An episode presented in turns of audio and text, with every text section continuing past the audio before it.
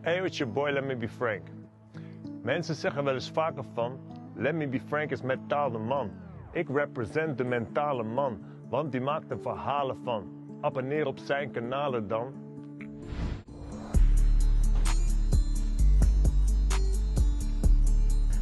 Mijn naam is Irenio en leuk dat je kijkt naar een nieuwe aflevering van de Mentale Man webshow. Ik zit vandaag met niemand minder dan Let Me Be Frank. Frank, 46 jaar oud, komt uit Nijmegen, veel meegemaakt. Weet je wat? Ik zou zeggen, stel jezelf gewoon even lekker voor. Hey, eh, mijn naam is Frank de Bruin. Eh, de meeste mensen kennen mij inmiddels als eh, mijn brand Let Me Be Frank. Zoals Irene zegt, ik ben eh, 46 jaar. Ik voel mezelf nog heel jong. maar eh, ja, ik, eh, ik heb veel meegemaakt. Ik denk dat iedereen wel veel meemaakt. Ik zie mensen eigenlijk een beetje als wandelende boeken. Boeken.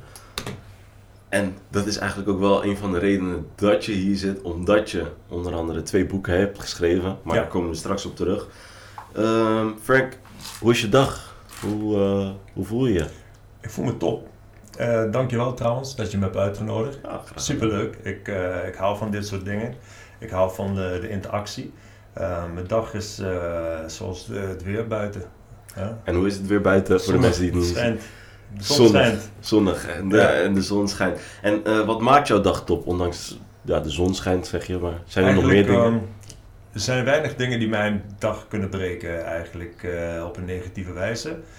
Want eh, ik heb wel geleerd door de ervaringen die ik heb eh, opgedaan tijdens eh, de University of Life. hè, ja, dat, ehm, dat er weinig dingen zijn die mij naar beneden halen. Omdat ik overal het, het positieve in kan zien. inderdaad. Heb ik geleerd. Zeg Ja. maar. het, het, is, het is ook iets waarvan ik vind dat deze podcast daar heel erg aan bijdraagt. Ja. Dus eh, chapeau daarvoor. En ik zal allereerst ook even vertellen hoe ik aan Frank ben gekomen in mijn zoektocht naar mentale mannen, om het maar zo tussen haakjes te zeggen. Eh, was ik op Instagram bezig. Ik, ik zat aan het zoeken en ik kwam weer op een pagina. Toen kwam ik weer op een andere pagina. En toen kwam ik eh, op een pagina van een dichter en ik, ik zag hij heet Let Me Be Frank. En ik ging die filmpjes kijken, ik klikte ze aan. En ik hoorde een, een man en die, die was allemaal leuke rijms aan het vertellen. Leuke gedichten, korte stukjes. Ik dacht van, hé, hey, klinkt leuk. Ben ik verder gaan scrollen en toen zag ik een hele interessante foto van een boek. Of eh, nee, je had een gedicht gemaakt over eh, je boek en die heette Achter de tralies schijnt de zon. Juist. Ik dacht van, hè? Achter de tralies schijnt de zon, hoe, hoe kom je daarbij? Toen ben ik verder gaan lezen, heb ik een boek opgezocht. En toen kwam ik uiteindelijk terecht bij Frank de Bruin. Ex-gigolo, om het maar zo te zeggen. Ex-gevangene. Ja. En eh, ja, je hoort bij de University of Life. Frank, eh, hoe voelt het om met al die labels te lopen? Eh, Zijn er mensen die jou nog steeds op die manier labelen? Oh ja. Ja, hoe het voelt. ehm, ik heb daar helemaal geen last van. Ik ben me daar eh, helemaal niet van bewust. Ik ben me van bewust, maar ik draag het niet op die manier. Snap je? Ja, Dus ehm, het, is, het is alleen lastig, niet zozeer van de mensheid of de mensen om je heen in je omgeving. Het enige waar ik het heel erg bemerk is bij de, de landelijke instituten, zeg maar. Omdat je, ja, als je een ex-gevangene bent en tevens een ex-gigolo, heb je toch een bepaalde, ehm, ja, hoe zeg je dat, een, eh, een smet op Ja. je naam. Ja. Eh, die, eh, die door vooroordelen eigenlijk naar voren wordt gedrukt als, als negatief. ja, Terwijl ik het zelf niet zo be- beleef. nee. Maar eh, ja, ik heb, ik heb er zelf, ik denk dat andere mensen er meer last van hebben dan ik. Ja, nou, dat kan ik best geloven. Hoe was, eh, hoe was je in jonge ja- eh, jongere jaren? In Je, jongere je bent nu inmiddels al eh, 46 jaar Ja, jong. hè? Dus eigenlijk nog steeds jong. Ja, man. Ik weet je, ik, ik, ik, ik, ik zei net al eventjes voordat we hier naar binnen gingen van, over mijn kinderen. Mijn kinderen zijn inmiddels al, hebben de leeftijd van 20. Hè?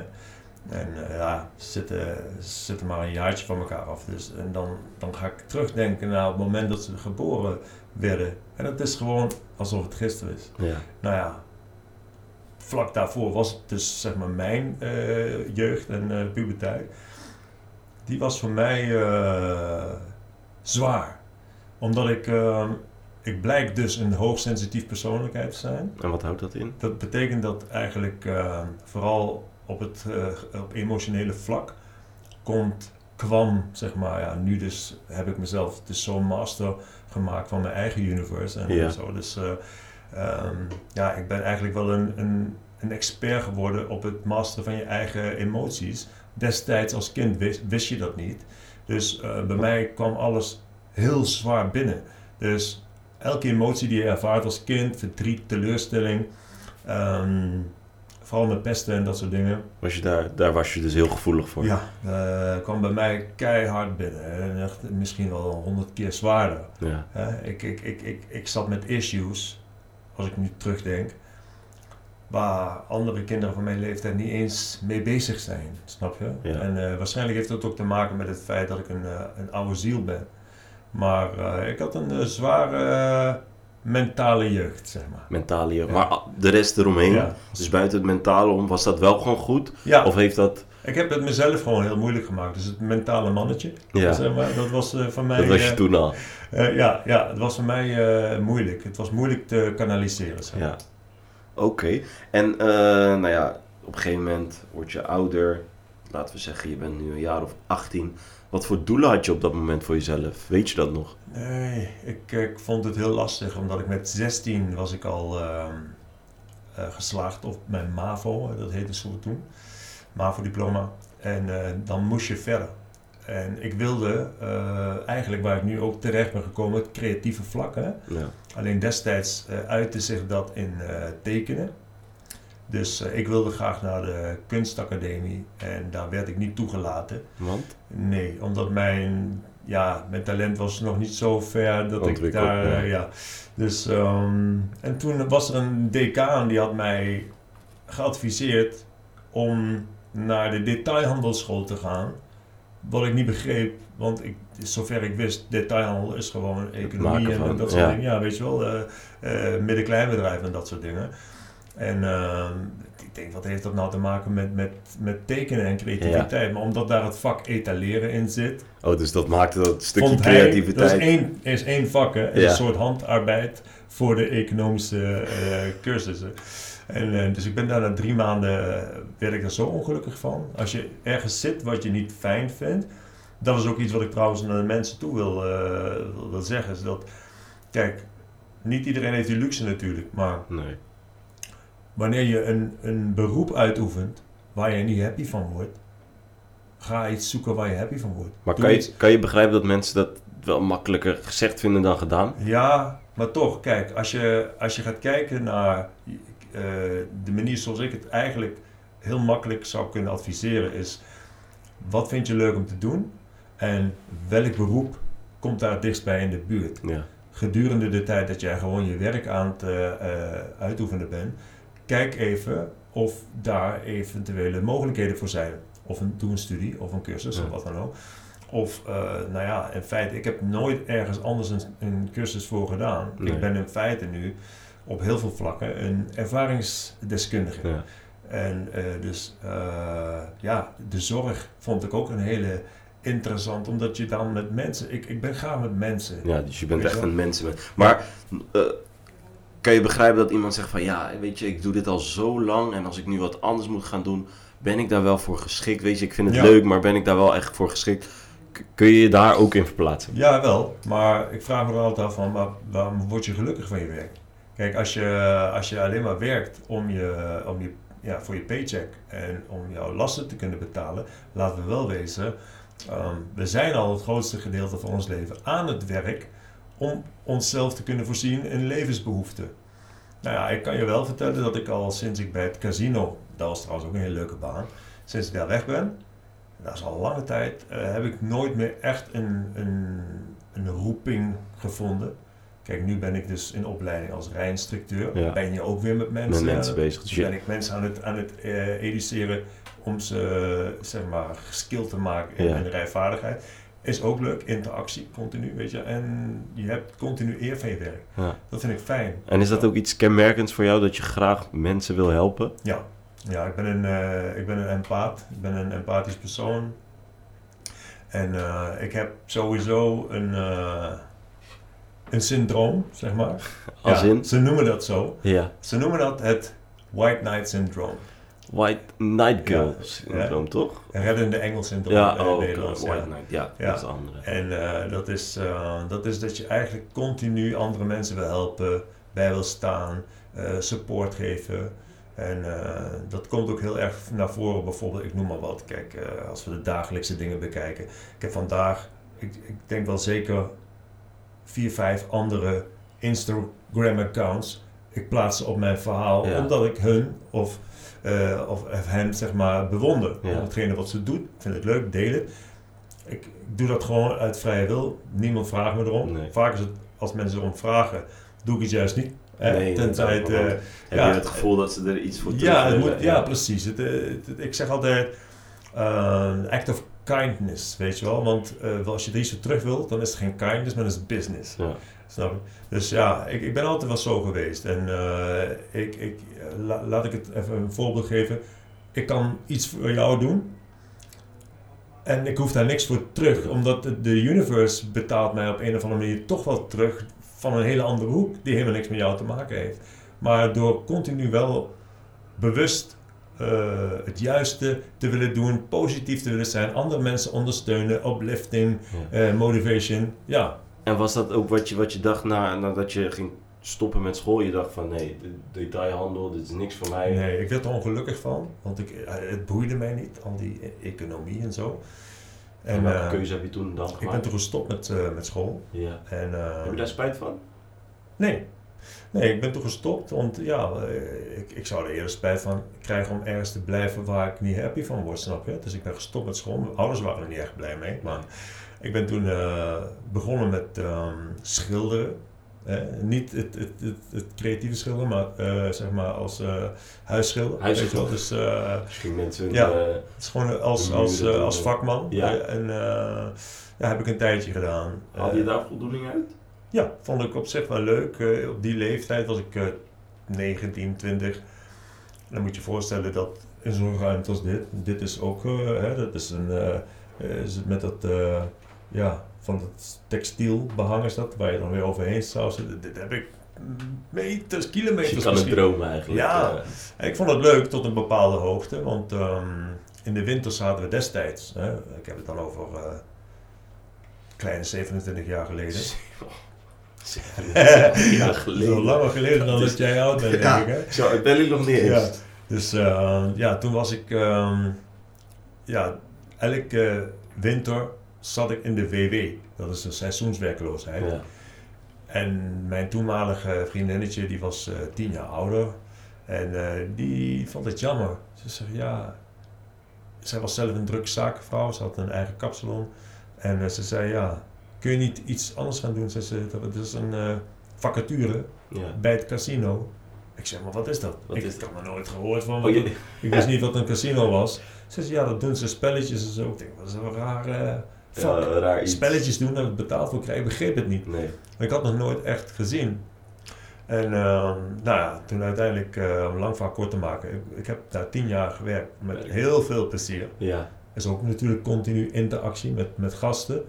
En hoe, hoe dan ook ehm, kon ik mezelf daar toch, Je kon je sociale ei kon je daar ja, ook ook al was het niet gewenst, Nee. volgens de leidinggevende, want ik weet niet of je wel eens in een casino bent geweest, er zitten de mensen altijd heel strak en stoïcijns achter die tafels. Je mocht ze eigenlijk niet storen, dat was meer... Nou ja, ik was iemand die entertain de mensen. Kijk, moet je je voorstellen, er gingen mensen van tafel die misschien vijf tot tien, misschien nog wel meer, zoveel duizenden euro's Had verloren. Ja. Maar die gingen glimlachend en lachend van tafel. En die zeiden soms wel eens van, als je ooit een baan zoekt, dan moet je me even contacten, want ik weet niet hoe het voor elkaar krijgen, ze, maar ik heb me net 15.000 euro verloren. En ik En, en heb blij. gewoon, ik vind, ik, ik heb me gewoon echt vermaakt. Ja. Hij zei, ik ga ook gewoon weg nu met een, met een prettig gevoel. Terwijl, ja, hij zei, die, hoe doe je dat? Hij zei, jij verkoopt volgens mij nog zand in de Sahara. En eh, zodoende, weet je. Maar dat, dat is leuk. Dat, dat geeft mij voldoening, weet je. Als ik die mensen op een of andere manier iets mee kan geven. En eh, ja, uiteindelijk hebben ze me toch weg willen pesten. Ja. En, En je eh, hebt, dus je hebt tien jaar in de casino gewerkt. En toen kwam er een moment waar, waar het niet goed ging tussen beide partijen. Dus tussen jou en de casino. En Ze hebben me weg willen pesten, eigenlijk. En dat is niet dat- gelukt. Wat was de aanleiding? Eh, ziekteverzuim. Ziekte. Ik was eh, na mijn scheiding. Ik heb, eh, zoals, je, zoals je net al zei, ik heb twee kinderen. Ja. En, en een stiefzoon eigenlijk. Die naam, die, die, die gebruik ik eigenlijk niet, Nee. die benoeming. Ik, ik vind, ik- ja, het is, het is een gewoon normaal bestaand woord, maar ik, ik, ik noem hem gewoon mijn, hem liever ja, niet. mijn aangenomen zoon. Ja. Weet je wel? Dus, eh, dus ik heb eigenlijk gewoon nog een, een kind van, van 23 erbij. En, eh, dus, Zie je die nog wel eens? Ja, ja, ja. Ja. Ja, en hij noemt me ook gewoon papa, terwijl hij zijn eigen vader al lang leren kennen. Ja. En die noemt hij bij de voornaam. Dus eh, ja, ik ben gewoon zijn vader. En hoe is dat zo gekomen? Die heb ik voorgesteld aan hem destijds. Heel lang geleden. Ja. En eh, ze hebben een tijdje contact gehad, maar het, het, het, het bood het niet. Nee. Dus eh, Hij was jou gewend. ja, ook. En ik denk ook gewoon dat ehm, op een of andere manier onbewust voel je gewoon heel erg als kind gewoon wel van, ja, dat is toch wel de man die mij eigenlijk nooit heeft willen erkennen. En hij heeft hem nog steeds niet erkend eigenlijk. Dus ja, zo'n kind die heeft als zoiets, ja, maar ik heb een vader die mij eigenlijk omarmt en alle liefde geeft. En, Ja. en mijn biologische verwekker, die, eh, die kijkt niet echt naar me om. Echt naar me om. Nee. Oké. En dus je had eh, een zoon, een dochter. En Ja, dus het begon eigenlijk met die, met die eh, aangenomen zoon, zeg maar. Ja. Hij was anderhalf destijds en op het moment dat hij vier was, zeg dat goed? Drieënhalf, vier, zoiets, ja. En daar ergens Toen- is toen iets stuk gelopen. Toen, toen was eh, zijn, eh, zijn, zijn moeder dus zeg maar zwanger geraakt. En, eh, en toen, toen vroeg hij dus van, ja, hoe komt die mama, hoe komt mama nu met die baby in de buik? Heb ik hem uitgelegd, Ja. een beetje op kinderlijke wijze Ja, van, ja, taal. Ja. En ik zeg ja. Ik zeg en iemand anders heeft dat bij jouw moeder gedaan, waardoor jij bent geboren. Dus je hebt eigenlijk een andere verwekker die niet jouw echt papa is. Ik zei ik ben wel jouw papa, maar ik heb jou niet gemaakt. Nee. En zodoende, weet je wel, heb ik hem er toen uitgelegd. Nou, met die moeder en, eh, en mij ging het eigenlijk al heel snel niet goed. En, eh, En waar lag dat aan? Lag dat aan jezelf? Of? Nee, het was gewoon, eh, ja, heel kort gezegd eigenlijk. Zij is eigenlijk heel snel in het begin van de relatie al eh, zwanger geraakt. Terwijl ik, ik mocht haar niet eens. We hadden wel seks gehad, weet je wel. Maar ja, in die tijd was ik nog echt een beetje een, een vliegenfluiter die alles eh bengde wat los en vast had. Ja. En eh, ja, zij was op een gegeven moment zwanger geraakt. En ik wilde daar mijn verantwoording voor nemen. Ik ben redelijk traditioneel opgevoed. Waardoor ik dus ehm, ja, mezelf geroepen voelde om hè, dat kind een, een, een echte vader en moeder die, die... Dus ik ben gewoon getrouwd om die reden. En ja, ik heb Dus eigenlijk je was alles... eigenlijk niet gelukkig op Heb je het weer? Ik heb dus eigenlijk alles maar gedaan zoals de maatschappij het eigenlijk van je wil zien. Terwijl je er niet gelukkig Nee, mee ik was er niet gelukkig mee. Nee. Zij is uiteindelijk degene die het eh, heeft eh, doen afblazen, zeg maar. Ze wilde daarna wel weer terug, maar toen heb ik het doorgezet. Ja. Ik wilde het al heel lang, maar ik durfde het niet, omdat ik zoiets had van... mm, ja, dan word ik straks weer door iedereen aangekeken als... Hij heeft zijn vrouw met drie kinderen in de steek gelaten. En uiteindelijk toen zij mij dus eigenlijk zei van ik wil scheiden, heb ik het doorgezet. En eh, sindsdien... eh, Ook nooit meer gesproken? Of? Jawel, maar het is, een- het is een moeilijke verhouding. Deze dame die heeft een, eh, een borderline persoonlijkheid, dus dat is, dat is ook gediagnosticeerd. Dus dat schiet een beetje van links Ja, naar ik- rechts. ja, heel erg. Ja. Ik heb er tot op de dag van vandaag nog redelijk frequent problemen mee. Eigenlijk. Ja. Dus, Dus je kijkt er niet echt eh, terug als een hele positieve relatie? nee, absoluut niet. Nee, we zijn geen vrienden, we hebben geen contact verder nu. Nee. Eh, destijds in het begin wel, maar moeilijk. En ja, kinderen die zijn er nu al zo aangewend dat ze weten niet beter. En we praten er ook nooit over. dat Ik praat jammer nooit. voor je kinderen? Ja, ik vind het jammer voor hen. En, maar voor mezelf ook eigenlijk. Want ja, eh, ik had ze wellicht vaker kunnen zien, frequenter kunnen zien. Als de Ik contact voel me een, eh, een deeltijdvader, Ja. weet je wel. En eh, mijn huidige partner die is eh, ook moeder van drie dochters.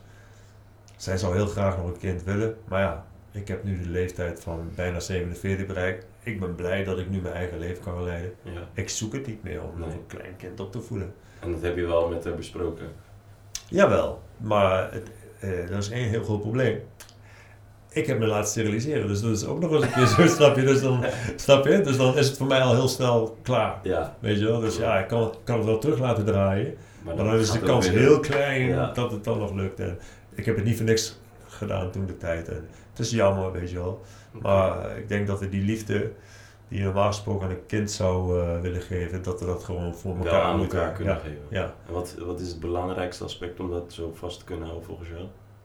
Het, het belangrijkste aspect binnen een relatie, om dat zo kijk. Ja. Het is niet zo dat zij daar een hele ehm diep gewortelde eh, wens in heeft, want zij is ook wel al, ja, ze is nu ook onlangs 45 geworden. En eh, als ziet ze er ook gewoon fucking jong uit, want ja, het is een, eh, een, een gekleurde vrouw. Ja. Dus ja, Sarah Black Don't Crack. Ja, Maar zij wordt echt vaak Ja. gewoon nog voor, voor 28, 30 aangezien. Ja. Dus ja, dat is voor mij natuurlijk ook wel weer leuk. Want eh, het oog wil ook wat. Hè. Maar nee, zij, eh, nee, we zijn er wel allebei over uit. We, praten er af en toe ah, waren we elkaar maar tien jaar geleden tegengekomen. Want zij is ook tien jaar alleen geweest eigenlijk. En, dus ja, maar dat is niet zo. Dus, En die eh, tijd eh, halen jullie nu wel goed in. ja. ja, we zijn twee totaal verschillende personen. Ik ben heel open, heel eh extravert, as- assertief. En zij precies het tegenovergestelde. Zij is heel gesloten. Ja. En ja, zij is ook wel getraumatiseerd. ze heeft ook heel veel ja, racisme en, en discriminatie meegemaakt. Ja. Waardoor ze dus ja, als kind toch, ja, je, trauma's veranderen je gewoon, weet je wel. Dus, maar ik, ik haal wel, zeg maar, die spark bij haar naar boven, ja. die ik zelf zo represent, zeg maar. Is dat ook weer andersom? Dat ze dat ook bij jou? Ja, zij haalt bij mij, zeg maar, het, eh, het meer, eh, het verstandelijke naar boven. Want ik ben heel impulsief. Ja. Heel impulsief en ehm, ja, ik, ik ben een ehm, ADHD, heb Ja. ik. Dus eh, ik, ik ben heel ja, Druk levendig, energiek en, en, en ja, ik ben continu. En, en, maar zij heeft soms wel eens de neiging om een beetje zich, Frank, even. ja, maar ook gewoon down te voelen of een beetje niet zo happy te voelen en daar langer vast te blijven zitten. En ik trek haar eruit, weet je wel. En wanneer ik een beetje te enthousiast ben met dingen van, oh, ik wil dit doen, zegt ze, hé, hey, loop eens niet in, in, in duizend sloten tegelijk. Ja. Hè? Dan zegt ze duizend. Dus de uitdrukking is zeven sloten. Ja. maar bij mij is het echt eh, duizend. Door duizend. en Frank, laten we even teruggaan. Ja. Je eh, ontslag genomen. Ja. eh, Nee. Ontslag gekregen. Gekregen. Want Maar je die het niet zelf. Nee, die heb ik aangevochten. En gewonnen. En gewonnen ook nog. Ja. Maar uiteindelijk ook teruggegaan? Of Nee. want ik denk dat dan de verhouding Kijk, een beetje gek zo. is. Als... Ik kon, ik kon kiezen. Of je gaat terug naar hetzelfde eh, Locatie. locatie, wat ik niet leuk vond. Want Nee. Daar hebben ze me weggepest. Normaal gesproken kon je horizontaal kunnen overplaatsen. En ik wilde graag naar Scheveningen hier zo. Ja. Of eh, Utrecht, Rotterdam. Dus Ja. eigenlijk waar ik dus nu ook hier zit. Waarom? Omdat ik de, ja, de, de Randstad-mentaliteit past mij beter Ja. als de Recht voor zijn raap. En, ja, een beetje de provinciale, dorpse mentaliteit van een stad als Nijmegen. Het is eigenlijk gewoon een groot dorp. En, ehm, maar dat mocht dus niet in dit geval. Nee. Kijk, eh, het is al heel wat dat ik heb gewonnen van zo'n groot Grote advocaat. eh, ja, want die, de Holland Casino heeft geld zat. ja. En, en ik, ik had een advocaat en, en daar moest ik me op vertrouwen. Maar ik had een goede zaak. Dus ik heb gewonnen. ja. Maar ik heb een eh, afkoopsom aangenomen. Voor Ah, ze dachten, we willen je het liefst niet terug, dus laten we je gewoon wat geld meegeven. Nee, daar heb ik zelf voor gekozen. Want ik wilde niet terug. Nee. En toen zei nee, dan wil ik gewoon een afkoopsom. Toen heb ik een halve ton eh, ge- gecashed. Halve en, eh, ton. Ja, En wat heb je ermee gedaan? die heb ik in zes weken er doorheen gedraaid. Halve ton in zes weken. Ja. En ik kan het iedereen aanraden. Weet je Om een hoezo? halve ton in zes weken zo. Ja, want weet je zo? Dit was gewoon gevonden geld. Kijk, dat geld. Kijk, zij wilde mij ontslaan zonder niks. Niks. Ja. Nu had ik gewonnen en ik, ik win die zaak en ik krijg er een halve ton bij. Oké, die halve ton die zag ik als die jackpot. Maar ging het niet door je hoofd van, nee, ik heb nu een halve ton, laat me even eerst gaan zitten. Nee, want ik wist uiteindelijk, eh, ik, ik had al helemaal voorbereid van, ehm, ik zit eh, in een huis in mijn eentje, want na die scheiding, Ja. eh, met torenhoge rekeningen. Ja. Want het is allemaal gebaseerd op mijn salaris van 3000 euro per maand netto. Ja. En ik ging in één keer naar 1200. Hé, hey, niemand gaat dat redden. Nee. Dus ik wist al van, ik ga sowieso de schuldsanering in moeten. En die halve ton, die, die, die ga ik sowieso kwijtraken aan allemaal al schuldeisers. Dus ja. ik ga die gewoon opmaken voor mezelf. Ja. Eh, Dus je had het risico geaccepteerd van, nou ja, ik ja, ik ga gewoon een gigantische leuke tijd tegemoet. Ik heb een, een, een zes weken tijd ben ik naar Thailand geweest. Ik ben naar Griekenland geweest, naar Oostenrijk geweest. Ik heb een Audi gekocht. Ik heb van alles gedaan. Kun je begrijpen dat mensen denken van, zo, ja, die is knettergek. Ja, maar kijk, ik vind het eerlijk net te gek als je, als je erop gaat zitten en wachten tot het opgaat aan allemaal schuldeisers die uiteindelijk, eh, waar, die, die toch wel tegengekomen schuldsanering uiteindelijk. Ja. Snap je? Dus ja, ik leef gewoon een beetje on the edge, Ja. weet je wel. Maar kijk, uiteindelijk is het gebeurd dat ik dus eh, mijn geld, eh, ik, ik, ik was op een gegeven moment al mijn huis kwijt. Ik was ehm, dakloos geworden, eh, op papier dan. Ja. Want ik, ik had gewoon altijd wel chicks Onderdak. waar ik gewoon, ja. Ja. Dus op Zo leefde jij een beetje van Ja, en toen ben ik weer eh, begonnen als, eh als gigolo. En dat ging heel goed. En ik verdiende veel geld. Je zegt toen ben ik alweer begonnen, je was het al... Opnieuw begonnen. Ik was een tijdje daarvoor al begonnen in 2006. Ook in, Al- toen je in de casino werkte? Ja, maar dat wisten we niet. Nee. En het is trouwens zelfs begonnen in het casino. Ja. en ja, Voor de mensen die het niet weten, kun je even heel kort uitleggen wat het is. wat? Gigolo. Uh, een gigolo is um, in feite, eh, ja, ik noem het een chaperone. Chaperone die met eh, dames. eh, zeg- Chaperon. ja, want in feite, kijk, het, het woord gigolo, het is ook een raar woord. Ja. Kijk, eh, maar het, het, het is eigenlijk een soort van synoniem voor mannelijk escort. Dus een mannelijke prostituee. Maar zo zie ik het niet, want ik heb ook heel vaak meegemaakt dat ik geen seksuele handelingen heb verricht, eh, omdat ik het zelf niet wilde. Maar dan toch moesten ze betalen, want waarom? Ze betalen mij niet voor de seks. Nee. Je betaalt me voor mijn tijd. De tijd die ik met jou spendeer. Kijk, eh, zouden ze mij eh, huren om een, een podcast te doen van een uur, moeten ze ook dat geld betalen. Maar gaat ze toch niet, hè?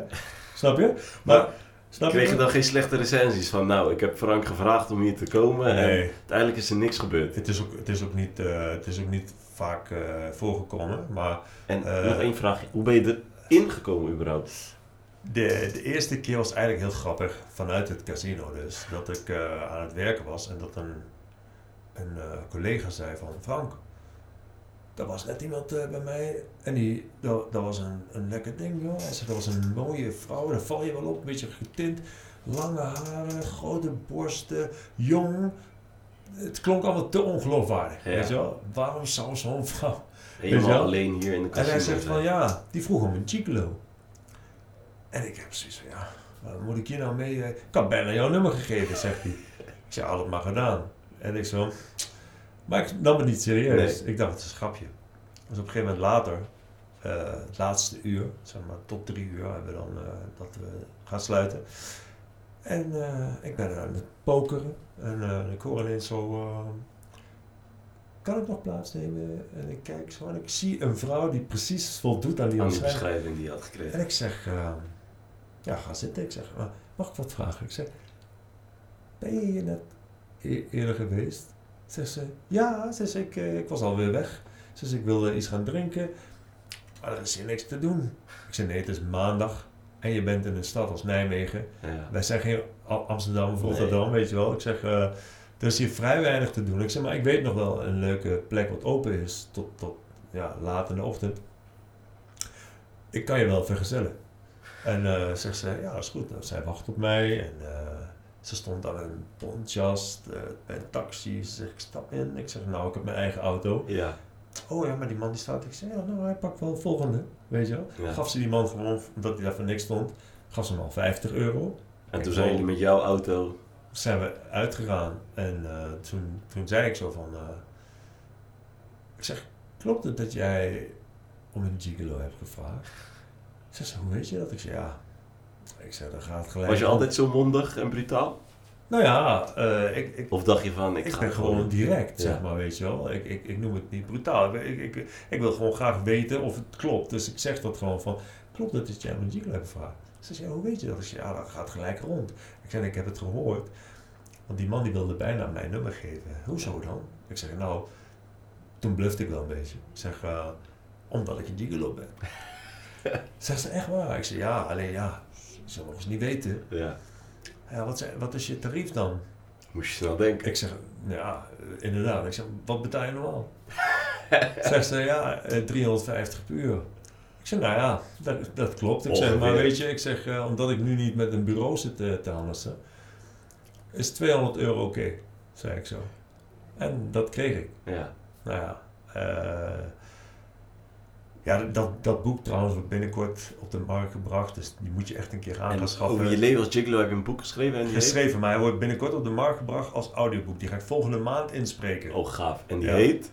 Niets is wat het lijkt. Niets is wat het lijkt. Dus als je wil weten hoe ja. Frank's leven was als Gigolo, dan Mensen moet je... kunnen overigens mijn boeken uh, alleen nog maar bij mijzelf bestellen. Ik heb ze allemaal uit de handel gehaald. Het komt goed. Er komt straks uh, in dus, de beschrijving staat alles, dan kunnen ze bij terecht. Cool. Maar Dit is dus, wat het lijkt dus, ja. En uh, dat is ook precies, precies zo omschreven als wat het was. Het, het was niet zo... Het was niet zoals niet het zo leek. cool als dat het leek. Maar wat was voor jou de reden om door te gaan? Want je zegt, ik ben toen begonnen. ik, ben, ik ben gestopt. Ja. Na die ene keer ook? Nee, ik ben gestopt een tijdje. Ik ben, daarna ben ik erin gerold eigenlijk, professioneel zeg maar. Ja. Omdat ik een meisje leerde kennen via uh, online dating eigenlijk. En dat meisje kwam uh, hier uit Schiedam trouwens. En, uh, die, ehm, die woonde destijds in Rijswijk. En ehm, zij was meteen heel eerlijk van... Ik werk in een privéhuis. En ik denk ja, oké. Okay. Wist je ook wel wat een privéhuis ja, was? Ja, ja. Ook. Ik, ik denk, ja, gaat toch niet... Ze was ook te geskilled eigenlijk voor haar leeftijd. Ze was destijds 22. En ik was al, ja, midden 30.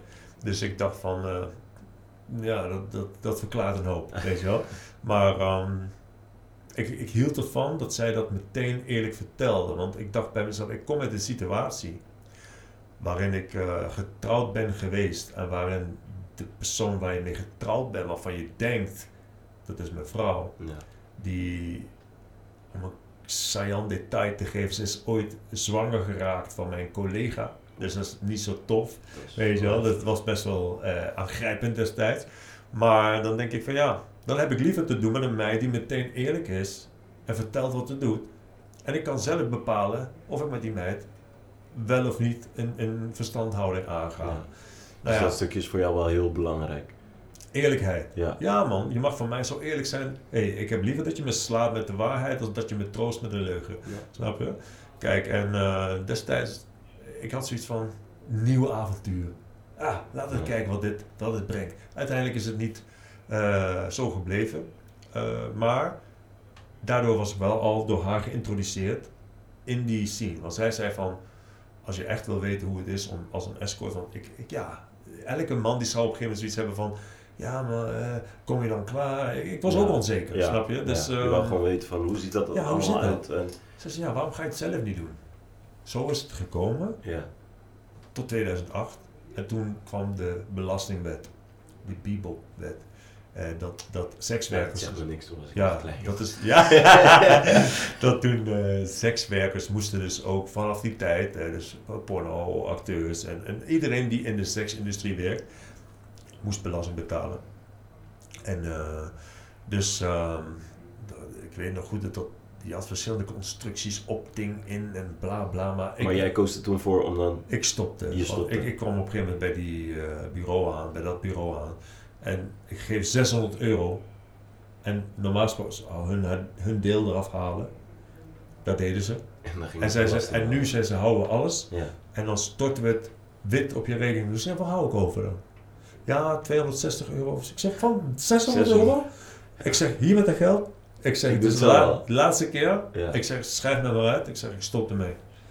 Ik zeg, maar ik ga niet jullie de helft geven. Kom op man, of de belasting. Gek. Dus ja, en toen ben ik uh, gestopt. Toen ben ik later, uit nood eigenlijk, hè, om te surviven, ben ik weer begonnen. Maar toen had ik inmiddels al zoveel bekendheid vergaard, omdat ik een column had in uh, het weekblad uh, De FIFA. Hoe kwam je aan die column? Ze hebben me benaderd eigenlijk. Toen je werkte als gigolo? Ja, want ik was destijds ook al in opspraak geweest in het het, het eh, maandblad eh, Linda. Ja. En ehm, In goede zin of slecht? slecht. Oh. Omdat, eh, kijk, en dat moet ik je ook even uitleggen. De Linda, ik heb geen goed woord over voor de Linda. Al helemaal niet eh, vanwege mijn eigen. Maar onlangs hebben ze met Frenna ook een gek eh, trucje uitgehaald. Heb je dat Ja, meegekregen? Nou ja, uiteindelijk eh, bij mij was het zo. Ze wilden een, een actie doen, Gigolo actie. Eh, nieuwe abonnees, vrouwelijke, die konden of een tas winnen of een date met een gigolo. Vond je jezelf dan niet een beetje gebruikt? Nee, want daardoor kreeg ik eh, heel veel opdrachten. Ja, ja. Snap je? Dus kijk, en, en en de Linda betaalde het. Snap je? Dus die klanten, die, die, of die, die vrouwen, die hoefden niet te betalen. Maar van de 25 vrouwen die die kans kregen, Ja. had de helft voor mij gekozen. Alleen, ik wilde niet meewerken aan dat artikel destijds, omdat ik vond van, als ik al een gigolo ben, dan moet ik anonimiteit en discretie kunnen waarborgen. Want dat is... Hoe kan ik dat doen als Ja. ik met mijn kop in de Linda kom? Weet je wel? Ja. Als ik dan met mijn moeder aan de arm in de stad loop, denken ze allemaal dat zij een eh, klant is, weet je wel? Ja. Dus ik had zoiets van, dat doe ik niet. Nee. Ik vind dat zo'n stom iets, weet je wel. En eh, dus ja, als dan op een gegeven moment de helft van de vrouwen mij kiest en toevallig binnen die groep van die mij gekozen hebben, daar de enige tussen zitten die dan wel willend zijn om een interview af te leggen, Ja.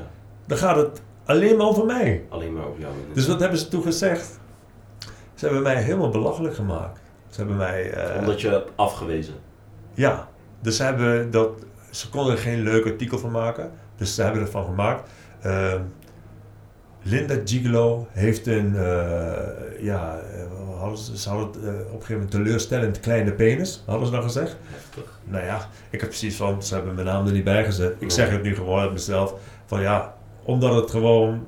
Wat zal mij wat eh, boeien of, of dat eh, drukken? Weet je Ja. Het is alleen een beetje triest. Ja, ik kan wel Weet je wel? begrijpen dat het niet, eh, dat het niet Het echt is, heel, is om het, is terug heel, te lezen. het is ook heel erg. Nee, ja, moet je, dan, dan, dan zouden ze me op mijn ego moeten trappen. Maar dat is niet zo. Want hoe kun je, dat, hoe kun je zoiets, zeg maar,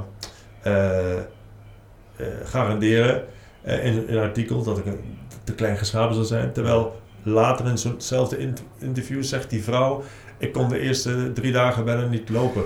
Dus. Dat komt niet echt eh, geloofwaardig Nee. over. En het het was duidelijk om mij te schanderen. Ja. Snap je? En niet dat dat erg is, want daardoor zouden mensen die klein geschapen zijn denken dat dat eh, iets heel ergs is, weet je wel. En sindsdien heb je dat blad afgeschreven en toen kwam je in een andere blad als columnist. Toen hebben ze me benaderd weer, Ja. eh, van de FIFA uit, omdat ik zeg maar qua uiterlijk het meest commercieel oogde.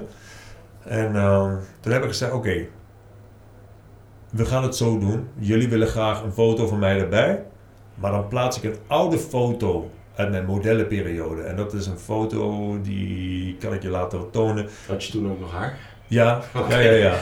Lang haar zelfs. Lang beetje, haar. ja, echt een beetje zo, ja, zoals Brad Pitt toen had. En, en het lijkt ook net een foto van Brad Pitt. Ik werd heel erg vaak vergeleken met Brad Pitt. Nu word ik vaak vergeleken met Jason Statham.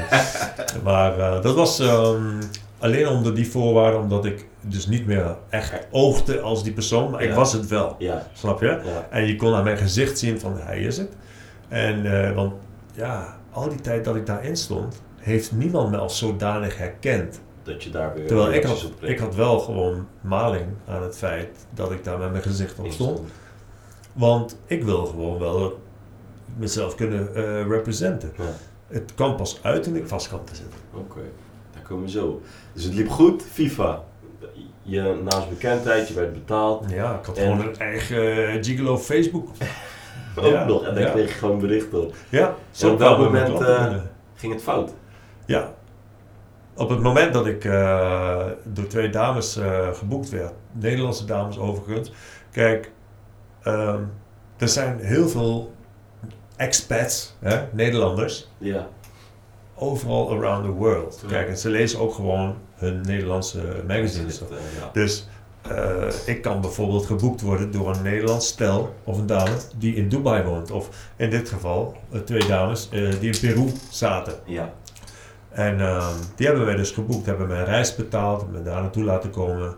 Ehm, En had je die al eerder ontmoet? nee, nee, of het was dat, gewoon... was, was gewoon nieuw. Was gewoon, Ja. Voor mij was het gewoon betaalde vakantie, snap je? Ja. En ehm, ben daar naartoe gegaan. Ik heb een leuke tijd gehad daar. Ook met de locals. Want ja, voor hen was het een opdracht. Ja, Maar, maar ik was een weekje daar voor eigenlijk maar één dag. Want je kunt niet even... Op Het is, en een, neer. het is een reis van 30 uur onderhand, weet je wel. En ehm, ik had al meteen op het vliegveld gelijk aanspraak met een paar locals, die Latina's. Die Ja. ja, ik hou wel van een beetje, het moet allemaal een beetje voller zijn, weet je wel. Ik hou niet van skinny ass. eh. Daar is niks mis mee, hè? dat moet je ook wel even zeggen. nee, nee, dat is niks. Ik hou er niet van. Ik hou er niet nee, van. dat is goed om te weten. niks mis mee. Het is, het is alleen een beetje, wat ik wel vind, het is een vertekend ideaalbeeld. Waardoor vrouwen die wat zwaarder zijn zich vaak onzeker voelen. En ik wil En juist jij- laten zien ja. van ik val daar juist op. En dat is wat ik wil zeggen, jij Ja. als gigolo hebt natuurlijk vrouwen in alle Van alles. Ja. Heb je dat ook gemerkt, dat ze dat dat wel speelde zeg maar, bij ze toen de tijd? De onzekerheid, ja. Ja. Maar kijk, ik ben zelf ook een persoon die zijn onzekerheid durft toe te geven. En eh, ik ben ook onzeker. Alleen, ik laat dat niet zien. Op het moment dat het gesprek gaande is, vertel ik het wel. Ja. Zodat we op dezelfde level zitten. Want ze moet niet denken dat ik een een of andere over self-assured persoon ben. Ja. Want Maar dat is wel het eerste wat ze denken. Want dat is het eerste wat ze denken denken. Maar als ik binnenkom en ik voel, dan ga ik gelijk op die pijnlijke plek zitten. En dan zeg ik van luister, ik zit hier ook met een hartstikke droge mond en, Ja. en van de zenuwen. Het is voor mij net zo. En dan, dan daalt dat dan. Dan kom je op diezelfde level, weet je wel. Ja. Ik, ik wil nooit boven een vrouw gaan staan. Nee. Sowieso never, nooit niet. In een relatie ook niet. Weet je wel. En eh, ook niet naar andere mannen toe natuurlijk. Nee. Gewoon, je moet altijd op gelijke level blijven. Zodra iemand hier gaat zitten. Ja, dan ga ik daar naartoe. Als die persoon dan weer boven me gaat zitten, ga ik weg. ja. Snap je? En zo, zo hoort het te zijn, vind ik. En wat ik zei, ehm, mijn voorkeur ligt wel meer bij vrouwen met wat meer eh rondingen en zo. Voor. En die heb je dus daar ontmoet in Zuid-Amerika. Dat was leuk. Ja. Dat was leuk. Ik heb daar een hele leuke tijd gehad. En eh, op het moment dat ik dus die date had gehad, nou, daar, daar ga ik verder niet al te veel over detail. Dat, dat, Nee. dat kunnen mensen allemaal lezen als je het boek gaat halen. Ja, Of gaat luisteren. luisteren Maar je ehm, ja, toen moest ik dus terug. Ja, en, en toen is er een hele, een hele andere wending gekomen in mijn leven. Want toen, om het heel even kort uit te spreken, ehm, ben ik uiteindelijk op de transit in Italië. Ben de ik, overstap. ja, de Ja. overstap. Ben ik ehm, geconfronteerd met eh, uitgepoepte bolletjes cocaïne in mijn handbagage. Wat nooit van mij had kunnen zijn, want ze hebben mij in Lima hebben ze mij helemaal gecontroleerd. In het ziekenhuis zelfs. Dus waar je, eh, Lima, dat is Paraguay, Peru. Je, eh, Peru. Peru, sorry, daar vertrok je vandaan. Ja. En daar werd je al gezien als verdachte Ja. of iets? Of? Ja, ik was een eh, alleengaande Europeaan met iets te dure kleren. En ehm, ik sprak geen Spaans en ze wilden weten wat ik daar kwam doen. En ze hadden natuurlijk wel mijn cash gezien en zo. Ja. Wat dus al snel aangenomen werd, dat dat eh, was om voor de drugs die ik Drugs, eh, ja, zou hebben. eh, Eventueel. Ja. maar ja, die is niet gevonden, zelfs niet in mijn, in mijn lichaam. Dus hebben mij op het vliegtuig gezet met excuses. En hoe was dat? Wat, wat, Dus ja, is heel, heel intimiderend, hè? Heel, heel vernederend ook. Je moet je voorstellen, voor de mensen die kijken, dan ben je een volwassen man en ik strip me helemaal. En ik moet gewoon, ja, wat je in de films ook al ziet, ik sta gewoon voorover gebukt en ze kijken gewoon in je anus. Ja. Weet je wel, en dan staan er ook meisjes bij van, van 223 die daar net misschien stage lopen bij de douane. Je voelt je niet prettig. Nee. Weet je wel? Dus echt heel vernederend. En, eh, maar ja, goed. Je wilt wel weg Ja. daar, snap je? Dus Zijn ze niks gevonden? Tot ziens. en, en precies die handeling waar ik het net over heb, dat vernederende, dat heb ik daarna nog zo vaak meegemaakt toen ik inmiddels gearresteerd ben en van gevangenis naar gevangenis iedere keer. Dat, dat het mijn eigen waarde eigenlijk tot onder het nulpunt heeft gebracht. Want ik was echt een gebroken man toen ik uiteindelijk eh, ja, vrij kwam. Weer vrij kort. Dus eh, die transit, je ging van eh, Peru naar Italië en daar ging het mis. Ja. Geloof ik. Er was een, een 100% controle aangekondigd al, maar ik maakte me niet druk. Nee, Want ik was- wist, alles ja. was al goed gekeurd daar. Maar wat is het nou? Eh, tijdens die vlucht, dat ik daarin stapte, ik kwam natuurlijk als laatste die vlucht binnen. Want ze hadden me gecheckt. Dus die vlucht is. Ze hebben eigenlijk gewoon gezegd: eh, ja, er moet nog iemand komen. Blijf even. Dus die hele airplane zat nog vol. Ik kwam als laatste binnen. Mijn plek is natuurlijk wel vrij. Ja. Maar de, maar de bagageruimte is boven mijn plek niet. En ik wilde mijn handbagage, die ik eigenlijk continu bij me had, eigenlijk uit angst voor dat, Voor dat, ja. wilde ik bij me houden. En ik vraag dat weer. Als ik het nu gewoon op mijn schoot gehouden, onder die stoel, was er waarschijnlijk niks aan de hand geweest. was zo beleefd als ik ben altijd. Mevrouw, mag ik die tas bij me houden? Ze zei nee. Kom maar, ze pakte hem af en ze legde hem helemaal elders in het vliegtuig neer. eh Vlak je zicht had op je eigen... Nee, vlakbij de toiletten dus ook. Hè. En eh, daar is het dus, naar mijn hè, filosofie, zo, eh, eh, of naar mijn theorie, is het zo gegaan dat iemand is naar het toilet gegaan, heeft die dingen uitgekakt, heeft ze snel in een spuugzakje gewikkeld. En de laatste tas is de eerste die je ziet. Ja. En ja, snap je? Het, het, het had iedereen zijn tas kunnen zijn, maar in dit geval was het mijn tas. Ja. En ik was ook zo naïef toen ze het vonden, dat ik dacht van, ja, Dat is niet voor mij. ik zeg, is niet van mij. Ik zeg, maar ja, ik zeg, ja, loop maar even mee in het eh, vliegtuig. Want die vrouw die kan mij eh, gewoon bevestigen dat ik... eh, hè? En, en anders doen we maar een DNA-test. Ja. Maar dat is nooit gedaan. Nee. Dus ja, lang verhaal kort. Ik heb drie jaar gekregen. Drie jaar gekregen. Drie. En hoe, ja, hoe waren die drie jaren voor je? Als ik je... ik weet niet. Hoop ik jou tijdens onze correspondentie die foto's heb laten zien. Ja, van de Italiaanse Nou ja, gevangenis. Nou ja, heb je een beetje een idee, Ja. toch? Nou ja, dat was het dus. En eh, ik weet niet beter. Ik ben ook nooit gearresteerd geweest, ben nooit met de justitie in Kun je mensen even een beeld geven van hoe? Eh, je moet het zien als wanneer je zeg maar, als je ooit een rondleiding hebt gehad, een, een, een oude dungeon, eh catacombes, kerkers, zeg maar, gewoon met, ja, gewoon betonnen vloeren gewoon wel. En, en echte stalen traliedeuren. Eh, heel verweerd allemaal, gewoon. eh, ja, net, een, net, als, gewoon, net als in een film. Kijk naar Alcatraz, Alcatraz, zoiets. Oké. Ja. Maar wat doet het eigenlijk met een man die, die van zichzelf weet van ik ben onschuldig, ik heb het niet gedaan. En die dan toch drie jaar moet zitten, nog in het buitenland. Wat, doet dat met je? Ik ga je dit zeggen, en dat is niet om de mensen te laten schrikken, maar het is tevens wel een, eh, iets wat ik heb overwonnen, zeg maar. Dus ik heb echt suicidale gedachten gehad. Ja, en eh dat heb ik echt overwogen, zeg maar. En hoe ver ben je daarin gekomen? Niet, want ik word 24 uur per dag eh, in de gaten gehouden. Ze hebben mijn riem afgenomen, mijn veters uit eh, mijn schoenen getrokken. Oh, je was al op dat punt van ik, ik ben er klaar mee, ik ga het doen. En- Ja, dat was toen je, als je net, dat is hier ook, als stel je voor je wordt gearresteerd nu Ja. en ze stoppen jou in een cel, een politiecel of wat dan ook, wordt jouw riem afgenomen. Je, alles waar je maar eventueel kunt gebruiken om jezelf Ja. Dus, dus dat, dat, dat is toen niet gelukt. En eh, op het moment dat ik ehm, in de gevangenis zelf erachter kwam dat ik. eh, want ik had continu die hoop op die DNA-test natuurlijk. En ik denk, ja, misschien duurt dat een week, misschien duurt dat twee, misschien duurt het hier wel een maand, weet ik veel. Ja. Maar ja, toen kwam op een gegeven moment een, een nieuwe advocaat die Engels sprak. En die zegt, ja, Want je had eerst een advocaat die alleen maar Italiaans sprak. ja, Lekker Hoe moet ik- ja. ja. Kijk, er zat er een tolk bij. Stel je voor, je bent een tolk en ik vertel jou alles. En jij vertelt het in het Italiaans tegen die rechter of die advocaat. samenvatting. Hoe van- weet ik nou of jij precies hetzelfde vertelt? Wat ik jou heb verteld, dat, dat kan ik toch niet checken? Nee. Dus ik vond het was heel moeilijk, weet je. En op een gegeven moment toen die eh, Engels sprekende advocaat kwam. ehm, en hij zei van ja, ik weet niet waar je het over hebt, er is geen DNA-test gedaan.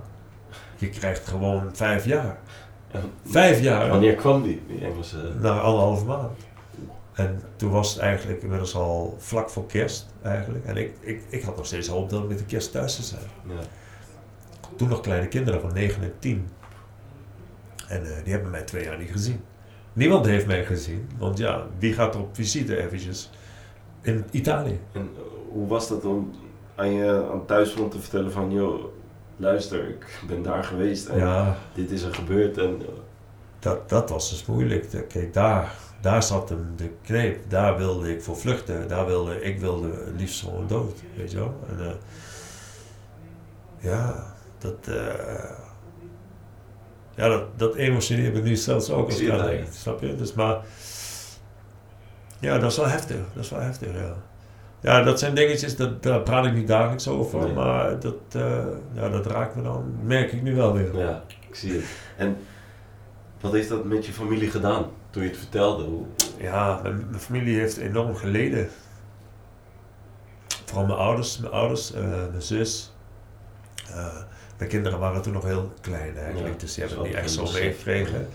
En ja, kijk ook bijvoorbeeld het, het, het, het, het feit dat het mij, kijk nu emotioneert, is ook gewoon iets waar ik me vroeger heel erg van schaamde, weet je wel. Eh, eh, niet zozeer van eh, man mag niet huilen of zo, maar vooral daar in de gevangenis wilde ik nooit mijn kwetsbare kant laten zien, want dan word je genakt. Hè? Ja. En, dus ja, hoe dan ook, weet je, het heeft, het heeft, mij, het heeft me beschadigd, maar tegelijkertijd heeft het me ook verrijkt. Ja, weet je? Zeker. En ehm, hoe, hebben ze, hoe heb je het nieuws gebracht bij ze? Ja, in een brief, hè. Want eh, ik heb een half jaar lang niet mogen, of ja, wel mogen bellen, maar ze hebben me niet verteld. Dus eh, Dus pas na een half jaar ja, jij- ik kreeg op een gegeven moment te horen, ik zeg tegen die eh advocaat, maar hoezo kan ik niet bellen? Hij zei, hoezo? Je had al gewoon kunnen bellen vanaf dat je hier zat. Ik zeg, maar waarom vertellen ze mij dat dan niet? Nee. Ja, hebben ze je waarschijnlijk wel verteld. Maar ja, als je het niet verstaat, Weet je wel? Dus uiteindelijk, hij heeft dat dan uiteindelijk eh, ingediend, dat verzoek. Maar dat is weliswaar één keer per week op een vaste tijd, 10 minuutjes. Ja, Hier in Nederland heb je gewoon een kaart. Kun je bellen wanneer je wil. Je kan zelfs collect bellen. ja. Als ik jou bel, of ik wil met jou spreken, kan ik zorgen dat jij moet betalen voor de kosten, weet Ja. je wel. Dus ja. Dus, en dan is het maar één keer in de week. En dan zit je moeder, je vader, je kinderen. En iedereen wil jou spreken. Ja. Dus 10 minuten is veel te kort. Dus die half jaar is voorbij gegaan. Ja, je en ik heb het dus in een brief moeten vertellen. Ja, Dus ik heb eigenlijk de meeste correspondentie altijd via brieven gehad. Daar is mijn liefde voor schrijven ontstaan. Dus het, het, snap je? Het is Ja. ook allemaal een het samenhang onderdeel van ja. een groter geheel. Ja. Ja. En je bent daar denk ik ook wel bijzondere mensen tegengekomen. Kun je bijvoorbeeld iemand noemen Ja. die je daar ontmoet hebt waarvan je Ja, ik heb heel veel bijzondere mensen. Ik heb ook heel veel vriendschappen die ik nog steeds gewoon onderhoud. Spreek je inmiddels wel Italiaans? Ah, sì certo. Eh, sto parlando italiano come italianisti stessi, eh? Che Ja. fai? Ja, ik heb er lief van terug. nee, ja, ik spreek vloeiend Italiaans. Ja. ja. Ja, en dat is ook een, een, een, een... Kijk, ga je eens vertellen. Als je de wereld en de, de... Als je de samenleving even buiten jouw eigen bewustzijn houdt... En je ziet het universum gewoon als... Jij bent een onderdeel van die energie, toch? Ja, En je vertrouwt erop dat alles goed komt. Misschien niet nu, maar hou dat vertrouwen. Want zodra je, zolang je dat vertrouwen houdt, blijf je op die missies, hou je hoofd hoog. Dus vertrouwen was voor jou eigenlijk de basis om door te gaan. Ja, sowieso. Kijk, hey, ik ben wel ingestort, maar daar heb je het weer. Een, een, Afrikaanse jongen, waar ik mee... Er zaten heel veel Afrikaanse jongens daar trouwens. Eh, ik zat eigenlijk, zeg maar, eh, met de hele wereld op één postzegel. Ja, En daar leer je dus gewoon dat... Kijk, we hebben het onderwerp racisme hoeven niet helemaal te gaan bespreken, maar om dat eventjes te, te benoemen. De, de buitenwereld heeft zoveel issues met blank, zwart, eh rassenkwesties. Eh, daarbinnen heb je dat niet, want we zitten allemaal in hetzelfde schuitje. Iedereen heeft respect voor elkaar. Waarom kan het daarbinnen wel. hè? wel en Ja. buiten niet? Ja, ik denk omdat de omstandigheden je daar bijna toe drijven dat je Ja, met elkaar juist. Nou, dat is zo. Kijk, en ehm, daardoor zeg ik ook, de mooiste momenten, die heb ik daar ook meegemaakt. Ja. Dus ik omarm het nu, nu ik erop terugkijk, van, het heeft me gebroken, het heeft me bijna tot een wanhoopstaat doen, doen komen. Ben ik heel erg blij dat ik dat niet, heb gedaan. dat, dat niet gelukt is. Hè. Ik ben natuurlijk ook heel veel geconfronteerd met zelfmoorden, vier, vier gevallen. Dus ja, eh, dan ga je ook ineens, dan, dan zie je het eventjes weer met je heldere verstand en dan denk je van wauw, dat had ik kunnen zijn, Ja, weet je wel. Terwijl het leven is zo mooi, weet je wel. Ja. En Frank, Eh, ik vertelde afgelopen week aan een vriend van mij van eh, ik ga in gesprek met iemand en die, eh, die heeft vastgezeten, want er was drugs bij hem gevonden. En dan zegt die, die vriend, die zegt dan, zonder jou te kennen, zegt hij dan van, nou hij zou het wel gedaan hebben. dat klopt. Dat hoe, iedereen hoe ga je dat. daarmee om? Ja, dat, dat gewoon door, door dat voor af te sluiten. Ik bedoel, kijk, als je daar aan gaat storen. Kijk, ehm, ik heb een liedje die dat precies vertegenwoordigt van Mokromaniac en Fresco. Nooit goed. Je kunt het nooit goed doen voor iedereen. Nee. Kijk, jij zit hier en je crew zit hier, weet je wel. En, en, en ja, terwijl ik hier praat en de mensen die nu kijken, die, er zijn altijd twee fronten. Er zijn mensen die vinden het geweldig en inspirerend en denken, wauw, dit is pas real talk, true story, weet je wel. No bullshit. Maar die mensen die, die sceptisch zijn, die hebben ook van, oh ja, ja, maar wat, wat kan ik daarover zeggen? Het is eigenlijk een reflectie van wat hun uit is, een reflectie van hoe ze naar zichzelf kijken. Ja, dus eigenlijk een reflectie van hun eigen referentiekader. Yes. Oké. Frank, je bent nu inmiddels, hoe lang ben je al vrij? Het is dit jaar, eh, even kijken, 21, hè? Eh, 7. Zeven jaar vrij. Voel je ook een vrij man? Nee. Eh, in feite nog steeds niet helemaal. Hoe komt dat? Ik heb na mijn, en dat is ook iets wat ik eventjes moet aangeven. Ik heb wel eens gezegd tegen gemeentelijke instanties en dergelijke, want ik heb heel veel gedonder gehad met sociale dienst en, en alles. al. Ja.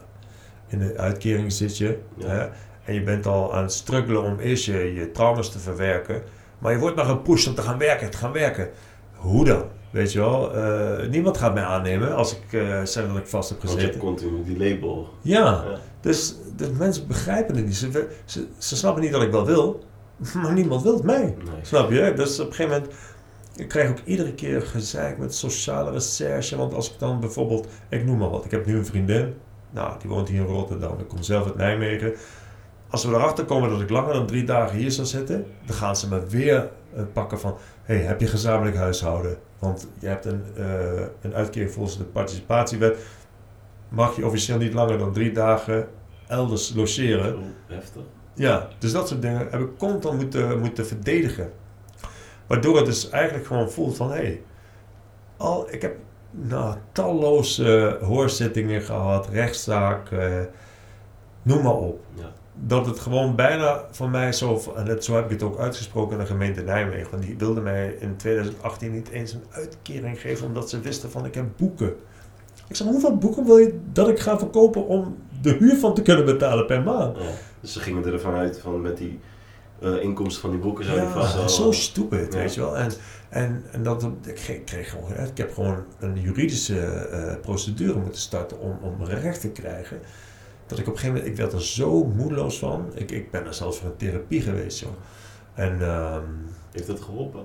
ja, altijd. Therapie is altijd. En ze, mensen zijn heel vaak sceptisch over therapie. Je moet het zo zien. Als je het zelf allemaal niet meer kunt bolwerken, mentaal, psychisch, heb je gewoon even guidance nodig, weet je wel, van een professioneel. En daar is helemaal niks om voor te schamen. Mensen zijn niet gek als je heel eventjes de weg kwijt bent. Je, je, je, je, ze helpen je gewoon even weer een beetje je zicht te verruimen, zodat je door de boom het bos weer kan zien. Weet je En dat heeft jou weer op een rechte pad gezet. En toen dacht je van... Op een helder pad. Op een helder Ja. pad, sorry. En eh, ja, dus ik heb, eh, dat heb ik even nodig gehad. Maar ik heb wel gezegd destijds van, tegen die gemeente van luister, toen ik gewonnen had, want ik heb alle zaken gewonnen. Dat is als je een, een integer persoon bent. En je hebt, ik heb niks om andere mensen te fokken of om te naaien. Ik ben gewoon mezelf. Ik wil gewoon verder in het leven. Snap je? Laat mij. En ik heb gezegd van die, die dingen die jullie mij allemaal hebben opgelegd, die druk. Ik zeg, ik zou zo zonder enige twijfel, enige aarzeling, zou ik gewoon kiezen om nog twee jaar terug te gaan naar de baas. Puur om die druk niet meer te Ja, voelen. en dan gewoon zelfs die baas in Italië, ook al was het vele malen erger als Nederland. Snap je? Maar gewoon puur om die, die continu, die, die hete adem in de nek van, van de staat en de regering en, en de gemeentes en zo. Dat is echt, eh, daar gaat trouwens mijn volgende boek over. Oké. Maar die wordt pas volgend jaar geschreven. Nou, dat is goed om te weten. Eh, Frank, ik heb nog een paar laatste vragen voor je. Hoe, ehm, hoe kijken je kinderen erop terug? Ehm, die hebben dat helemaal niet zo meegemaakt. Kijk, je moet, dat is misschien wel een voordeel bij een nadeel. Ik was natuurlijk al een part-time vader, waardoor ze me dus niet zo heel vaak zagen als elke dag. Kijk, als je elke dag je vader ziet en dan ineens niet, dan valt het misschien heel erg op. Maar nu was het zo, ik zag ze natuurlijk maar eens in de twee weken en dan maar een paar uurtjes en zo. Ja. En eigenlijk is de, de band tussen mijn kinderen en mij daardoor eigenlijk ook alleen maar verbeterd. Want ze wilden mij daarna eigenlijk alleen nog maar meer zien. Alleen maar meer zien, ja. dat je zo lang niet hebt gezien. En ik heb, uh, ik heb je gevraagd om wat mee te nemen. Uh, iets wat bij jou hoort. En, ja, ja je hebt vanzelfsprekend. Ik zou zeggen, pak het even laten ja, zien. Ja, kijk, ik heb uh, dit boek meegenomen. Uh, sowieso omdat ik het als geschenk wilde geven aan je. Ik denk als mensen dit boek lezen, dat zelf voor de sceptici, die allemaal zeggen van ja, je bent schuldig, het maakt niet uit. Uh, iedereen mag mij schuldig vinden. Ik weet zelf gewoon, ik hoef mezelf niet te verdedigen, weet je wel. Ik weet hoe het zit. En degene die het boek lezen, uh, een knappe kerel die er niet door geraakt wordt. Ik heb zelfs van mensen te horen gekregen dat. Uh, nou ja, ik, ik, ken een aantal. Nou ja, ik zal het even vertellen. Hier zit bijvoorbeeld, om het even te verklappen voor degene die het boek willen gaan lezen. Klein stukje. Er zit dus heel zelfs een, een, een voorwoord van Henk Orlando Romy, oftewel de Zwarte Cobra, die nog steeds vastzit in Amerika. Ja. Dat is een hele bekende kopstuk uit de, uit de Nederlandse polder. En waar hebben jullie elkaar ontmoet? Niet. Niet. Hij heeft mij, uh, zeg maar, uh, er is een, een, een, een, zeg maar, een organisatie die elke Nederlander die vastzit, ergens op de wereld, krijgt dat blad EPA-fras, de, de gezant uit Nederland. Hij heeft dat gelezen en hij heeft contact met me opgenomen. Ja. Maar dit is dus uh, ja, iets uh, van mezelf. Hier staat mijn levensverhaal in, een klein stukje uit mijn leven, ja. die mijn leven heeft omdoen schakelen naar een veel bewuster leven. Ik ben ook veel gelukkiger nu, terwijl ik veel minder heb. Snap je? Ja. Terwijl mensen afgoden vaak materialisme en, en spullen. Maar ik haal er geen voldoening uit. Ik haal voldoening uit dit soort dingen. Interactie, uh, connectie met mensen inspirerende gesprekken, ja. motiverende gesprekken. En deze is voor jou. Nou, Frank, dankjewel. En uh, ja, ik denk dat we hier uh, nog heel lang over door kunnen praten. Gaan we ja. straks zeker ook nog even lekker met elkaar kletsen. Uh, Frank, ik wil je bedanken voor je tijd. Jij bedankt man. Ja, graag gedaan. Maar ik vind wel dat jij iemand bent die wel echt hierin uitgenodigd had moeten worden. En dat heb ik dus ook gedaan. Ik voel me vereerd, dankjewel. Graag gedaan. Zeer inspirerend ook. Ik ga je boek zeker nog verder lezen. En ik hoop dat de mensen thuis ook iets van je boek gaan doen of je luisterboek straks uh, gaan halen. Mag ik een korte noot nog even toevoegen ja. voordat we uh, afsluiten? Voor iedereen die kijkt. Um, hetgene wat ik altijd mee wil geven aan mensen als ik een lezing geef of een workshop, is dat hoe diep je ook in de put denkt te zitten van hier kom ik niet meer uit, weet dat alles uiteindelijk goed komt. Alles heeft tijd nodig. Hoe moeilijk het ook is, er is altijd licht aan het eind van de tunnel. Dus ga nooit die wanhopige gedachten omzetten in daden. Want ja, uiteindelijk mis je zoveel. En het leven is gewoon te mooi om, uh, om zelf te beëindigen. Kijk, meer ga ik er niet aan uh, appel maken. Ja. Frank, dankjewel voor je tijd. Thanks man. En uh, tot de volgende keer.